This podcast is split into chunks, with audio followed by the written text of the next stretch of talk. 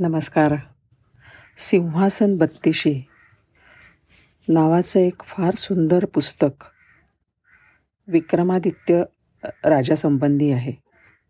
आता विक्रमादित्य हा राजा प्रजाहितदक्ष होता पराक्रमी होता वीर होता तानशूर होता. तर ह्याच्या संबंधी बत्तीस गोष्टी सांगणारं मूळ पुस्तक संस्कृतमध्ये आहे. आदर्श राजा कसा असावा हे गोष्टींच्या द्वारा राजा भोजाला त्या सिंहासनावरच्या बत्तीस पुतळ्या रोज एक याप्रमाणे प्रकट होऊन सांगतात. त्याविषयी ही कथा आहे. पूर्वपीठिका अशी आहे. मध्ययुगीन भारतामध्ये राधानगरी इथे भोज नावाचा राजा राज्य करीत होता. तो प्रजेच्या हिताला खूप जपा जपायचा आणि उत्तम राज्यकारभार करण्यासाठी नेहमी प्रयत्नशील असायचा. राज्यातल्या नगरीमध्ये एक श्रीमंत सावकार राहत होता.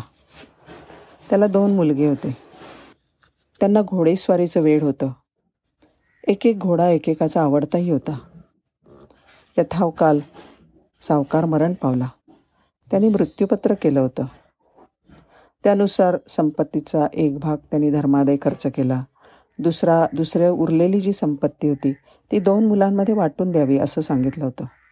पण त्याच्याकडे एक बहुमोल नीलमणी होता.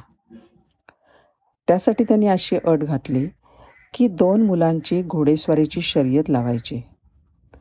ज्याचा घोडा मागे राहील त्या घोड्याच्या मालकाला तो नीलमणी द्यायचा. राजाला अखत्यार नेमलं होतं ह्याच्यासाठी. राजाने शर्यत लावली. दोन्ही ब दोन्ही भाऊ घोडा उभा करून जागीच थांबले. कारण अटच तशी विचित्र होती. ज्याचा घोडा मागे राहील त्याला तो नीलमणी मिळणार होता त्याच्या मालकाला. तात्पुरता राजाने तो नीलमणी राजाच्या खजिन्यामध्ये ठेवला. काही दिवसांनी राजा गेला होता शिकारीला. त्याला काही गुराख्याची मुलं खेळताना दिसली. एका वृक्षाखाली एका उंचवट्यावर एक मुलगा बसला होता आणि तो इतर मुलांच्या प्रश्नांवर न्यायदान करत होता. त्याचं न्यायचातुर्य बघून राजाला फार नवल वाटलं. राजाने मुलाला विचारलं सावकाराच्या दोन मुलांपैकी नीलमणी कोणाला द्यायचा? त्यांनी त्या मुलाला मृत्यूपत्रातल्या अटी नीट समजावून सांगितल्या. मुलगा म्हणला महाराज दोन्ही मुलांना स्वतःचा घोडा न देता भावाच्या घोड्यावर बसायला सांगा. राजाला खूण पटली. तो नगरामध्ये परत गेला आणि दोन्ही मुलांच्या घोड्यांची आदलाबदल करून शर्यत लावली. ह्या शर्यतीमध्ये दोन्ही घोडे उत्तम प्रकारे धावले. त्यांच्यामधला जो घोडा मागे राहिला त्याच्या मालकाला म्हणजेच पुढच्या घोडेस्वाराला राजाने तो नीलमणी दिला. न्यायाचं काम छान पार पडलं. मग राजा पुन्हा त्या जाग्यावर गेला. आणि तिथे चौकशी केल्यावर त्याला कळलं की त्या उंच जागेवर जो कोणी बसतो तो उत्तम न्यायदान करतो. राजाने तो वृक्ष आणि भोवतालची जागा विकत घेतली. आणि तिथे उत्खनन केलं.